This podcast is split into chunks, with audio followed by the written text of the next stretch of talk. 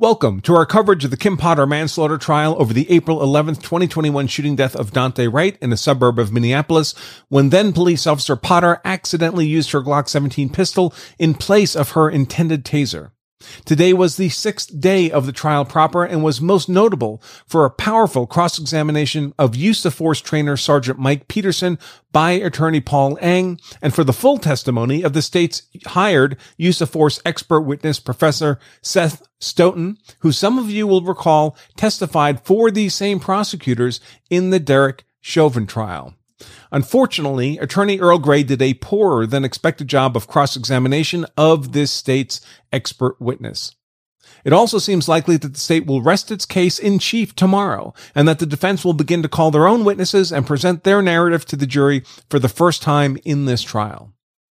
Before I jump into things, I do want to briefly mention an exceptional opportunity for your consideration.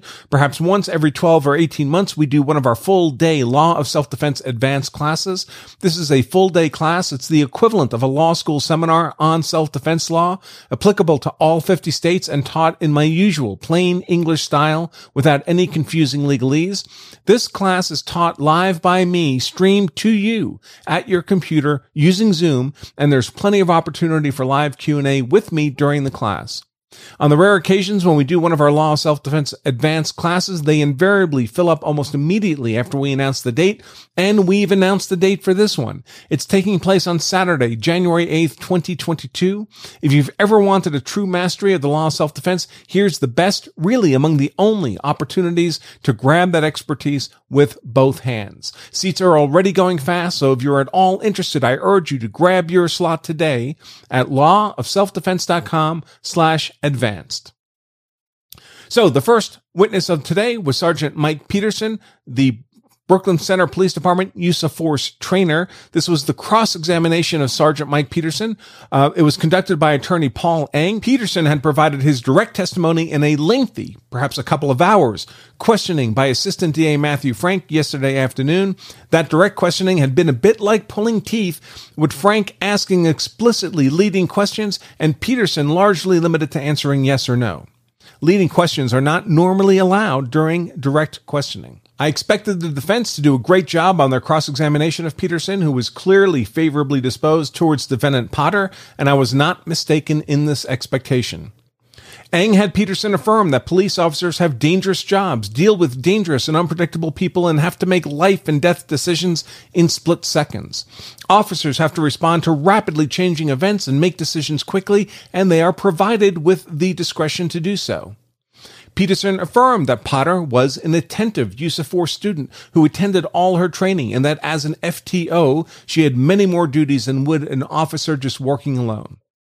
The jury was reminded that Potter's Taser 7 was new to her, received only a couple of weeks prior to her encounter with Wright, and differed in certain characteristics from her prior model Taser, most particularly in having far more black surfaces and far fewer yellow surfaces than her prior Taser.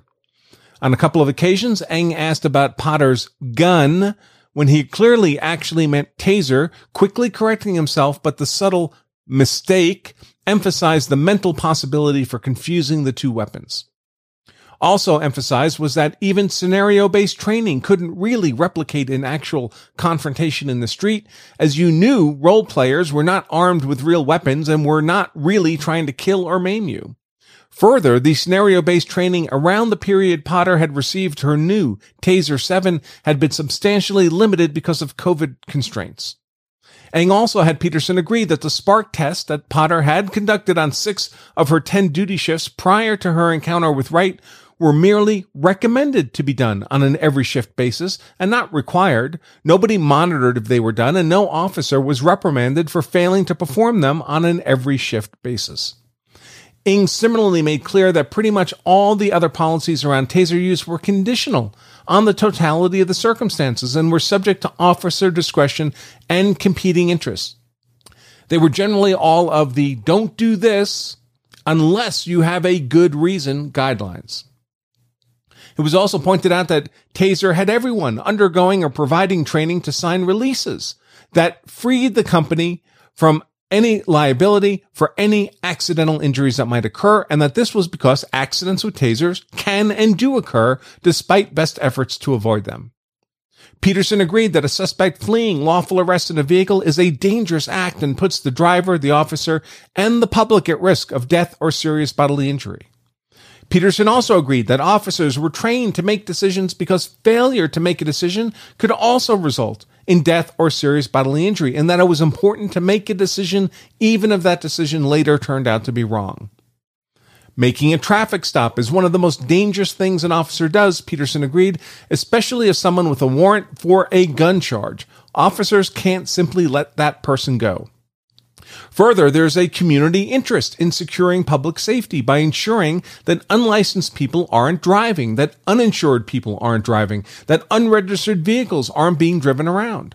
Similarly, for someone on whom there is an open arrest warrant for a gun charge being arrested, and for enforcing orders of protection.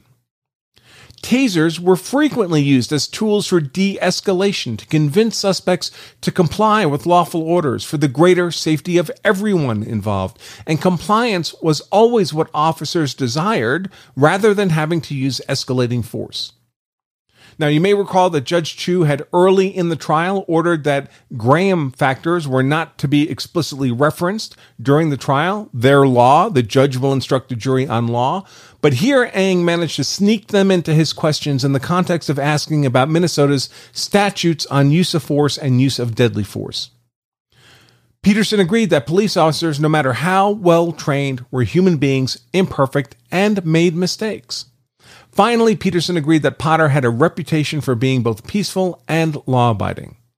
In total, cross examination of Peterson took less than 40 minutes, in contrast with the prior day's direct questioning of him, which took more than two full, interminable hours.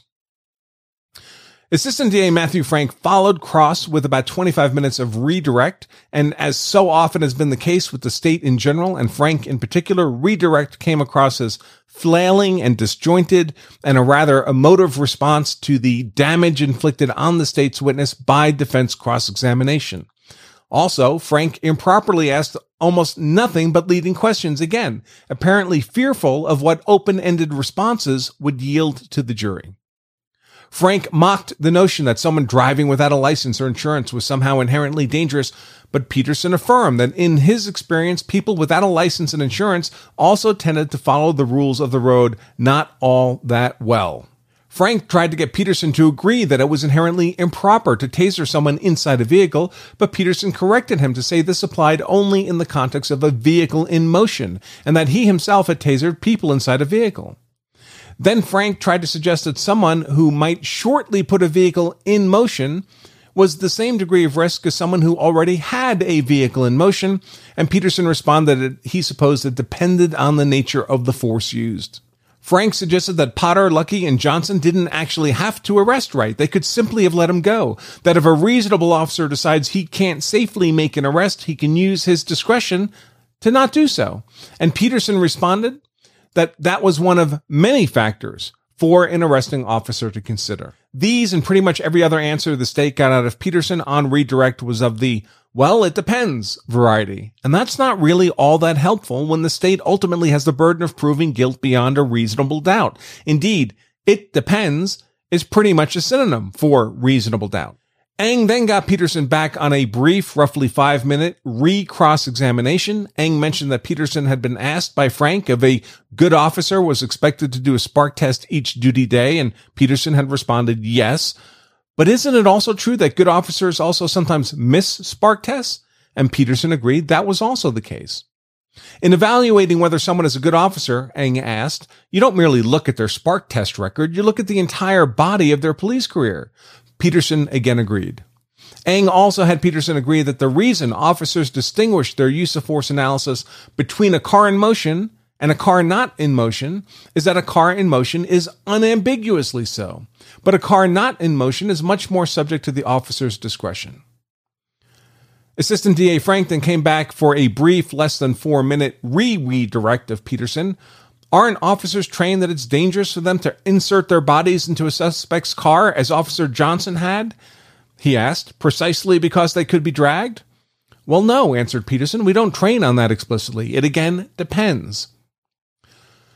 Frank was apparently trying to argue that somehow Johnson's purportedly poor judgment in putting his body inside Wright's vehicle somehow made Potter's use of force unlawful, which is an interesting theory of the case. Finally, Engh then got Peterson back on a 30 second re re cross examination. Uh, during any traffic stop or other law enforcement incident, officers are trained and expected to assist and help each other. True? Correct, answered Peterson. And that was it for Sergeant Peterson in this trial. The next witness was uh, Professor Seth Stoughton, a law professor who had become something of an anti-police use of force expert witness, gun for hire. You may recall Professor Stoughton from his retention as an expert witness by these same prosecutors in the Derek Chauvin trial. His direct questioning was conducted again by Assistant DA Matthew Frank. I won't detail Stoughton's more than two hours of direct testimony for the state, except to note that the state appears to have gotten what it paid for, about $10,000 in total. In Stoughton's expert opinion, there was absolutely no manner of use of force, either deadly force or non-deadly force, that was or could have been lawfully or appropriately used upon Daunte Wright by Kimberly Potter, regardless of whether her fellow officers were inside or outside of Wright's vehicle when she fired her unintended shot, or whether Wright's car was stopped in park or in motion at the time she fired. Now, I will note there were several objections and at least one sidebar objecting to Stoughton attempting to definitively determine what Kim Potter's subjective state of mind was during the encounter with Wright. This is impermissible because Stoughton can't read Potter's mind. It is permissible to note what facts a reasonable officer might consider in dealing with Wright and point out the presence or absence of such facts, but that's it. Now, I have to say to my eyes and ears, uh, Stoughton, as in the Chauvin trial, came across to me as smarmy and fake. But of course, it's unlikely the jurors have my experience with Stoughton in particular or gun for hire expert witnesses in general. So who knows what their impression is. Stoughton did ultimately suggest that a reasonable officer in Potter's position could have simply allowed Wright to flee the scene in his vehicle, along with his female passenger. That would have been the conduct of a reasonable officer. After all, Wright could simply be picked up at a later date, given that the officers already knew his identity. This opinion would lead to a lengthy sidebar at the end of direct questioning of Stoughton, out of hearing of the jury, in which the defense argued that this opinion had opened the door to Wright's many prior instances of fleeing from arrest and failing to appear at court dates. Indeed, the warrant issued on the gun charge was a bench warrant for a failure to appear in court. The defense now wanted to admit into evidence what they described as an inch thick record of Wright previously fleeing arrest and failing to make court dates. Normally, such evidence would be excluded as character evidence, but the defense argued that the state's expert had given the jury the false impression that it would be a small matter to simply let Wright flee and just arrest him later, when the actual facts were that Wright would simply flee every time officers sought to arrest him. Indeed, attorney Paul Engh promised to file a motion for a mistrial if Judge Chu refused to allow him to submit this record of flight and failed court appearances into evidence, pounding on the table as he did so. Ultimately, the court decided this record of flight and failed appearances continued to be character evidence and declined the defense ability to introduce it as evidence in court. We'll have to see, I suppose, if Engh follows through with his motion for mistrial, a mistrial that would obviously be denied by the judge who had just declined to admit the evidence in question. The roughly one hour cross examination of Professor Stoughton by attorney Earl Gray was substantially weaker and more meandering than I had expected it would be. Gray has consistently delivered a very strong performance on cross examination for the defense, but not so much with this witness. Gray started off by asking Stoughton to confirm that he'd suggested that what a reasonable officer should have done here was simply allow Wright to flee. And Stoughton flatly denied having said anything of the sort, even though we'd all just heard it. Frankly, Gray dropped the ball here. Stoughton is the kind of expert witness who, if you paraphrase his statement with one single word differing from the actual statement, he will flatly deny having made the statement, meaning having made the paraphrase statement, even if it is substantially identical to the actual statement. What he means is, I didn't say exactly what you just said I said. Gray's paraphrase was not a precise quote, so Stoughton denied the statement. And for some reason, Gray seemed unable to trap him in this slippery conduct. That said, certainly the jury heard Stoughton's original statement that allowing Wright to simply flee would have been the decision of a reasonable officer, while no amount of force by Potter under any of the disputed circumstances here could be lawful or appropriate, and hopefully they took note of Stoughton's less than honest denial. Gray also reasonably mocked Stoughton's claims to being a former law enforcement officer. While technically it's true, it appears that Stoughton's less than five year career was mostly spent as either a trainee or doing paperwork without serious street time or experiences. Even that minimal experience was 15 years in the past. Gray also exposed that even during his brief police career, Stoughton had failed to attend assigned use of force training and had never himself been a use of force trainer. Throughout all of this, Stoughton again came across to my eyes and ears as less than honest, refusing to answer direct questions with a simple yes or no answer, as should be done on cross-examination, and instead providing lengthy replies that appeared intended to deceive and mislead rather than inform. For example, when Gray asked if Stoughton had ever been a use of force trainer, Stoughton did not honestly answer that he had not. He answered instead that, well, he had use of force certifications. All this meant is that he'd been a student in some classes. When Gray asked again if he'd been a use of force trainer, Stoughton now replied that, well, he'd once written some use of force policies. When Gray asked a third time, Stoughton replied that, well, he'd written some reports on use of force events. This kind of shady evasiveness was constant throughout Stoughton's testimony. How much of it the jury recognized is unknown to me. Cleverly, Gray asked Stoughton about his retainer contract on this case and asked if it was correct that Stoughton stood to make up to a maximum of $50,000 on this case. Stoughton once again answered evasively he couldn't remember, so Gray whipped out the contract and had Stoughton read that portion aloud. In fact, Stoughton stood to make up to a maximum of $95,000 consulting on this case.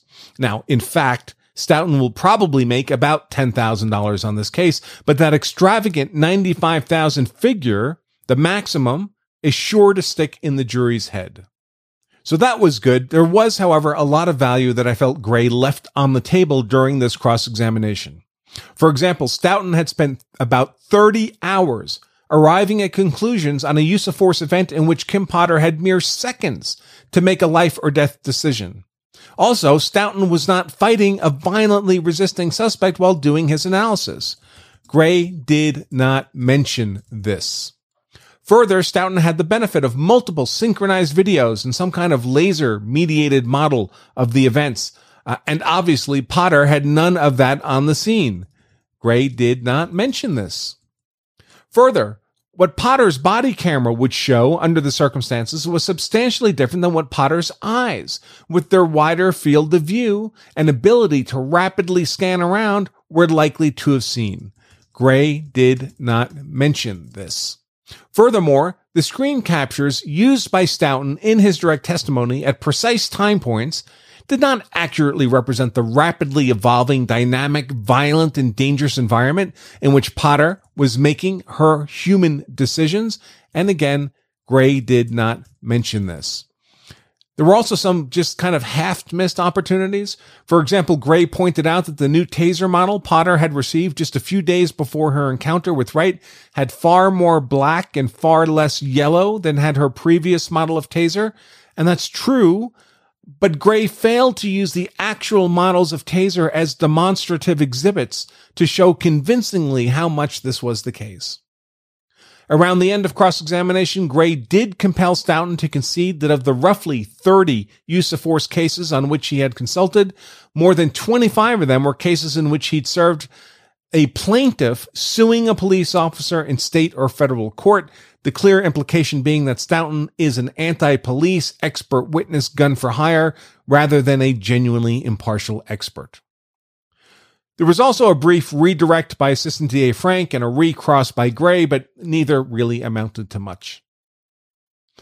The final witness of the day was Arbery Wright, father of Daunte Wright. He essentially testified that his son was a good boy, The defense did not object during this direct testimony, but only because they had a standing objection before the court at the start. Uh, it would look bad to be objecting to the grieving father constantly throughout his testimony.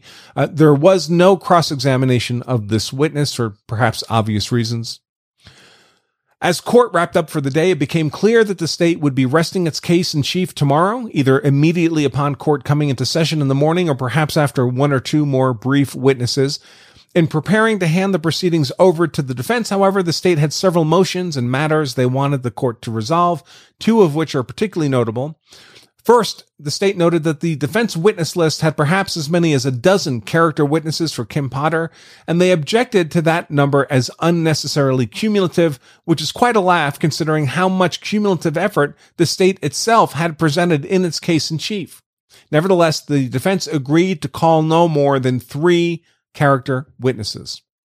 Second, the state noted that it appeared that the defense was planning to have its own use of force expert speak to matters of deadly force, which the state found objectionable because there was nothing about deadly force in that expert's report shared with the state.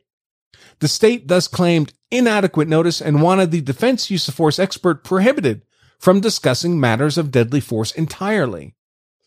The defense response was that their expert was privileged to respond to the testimony of the state's own experts and other witnesses made during the course of the trial, of which the defense could not be fully aware until that testimony was heard.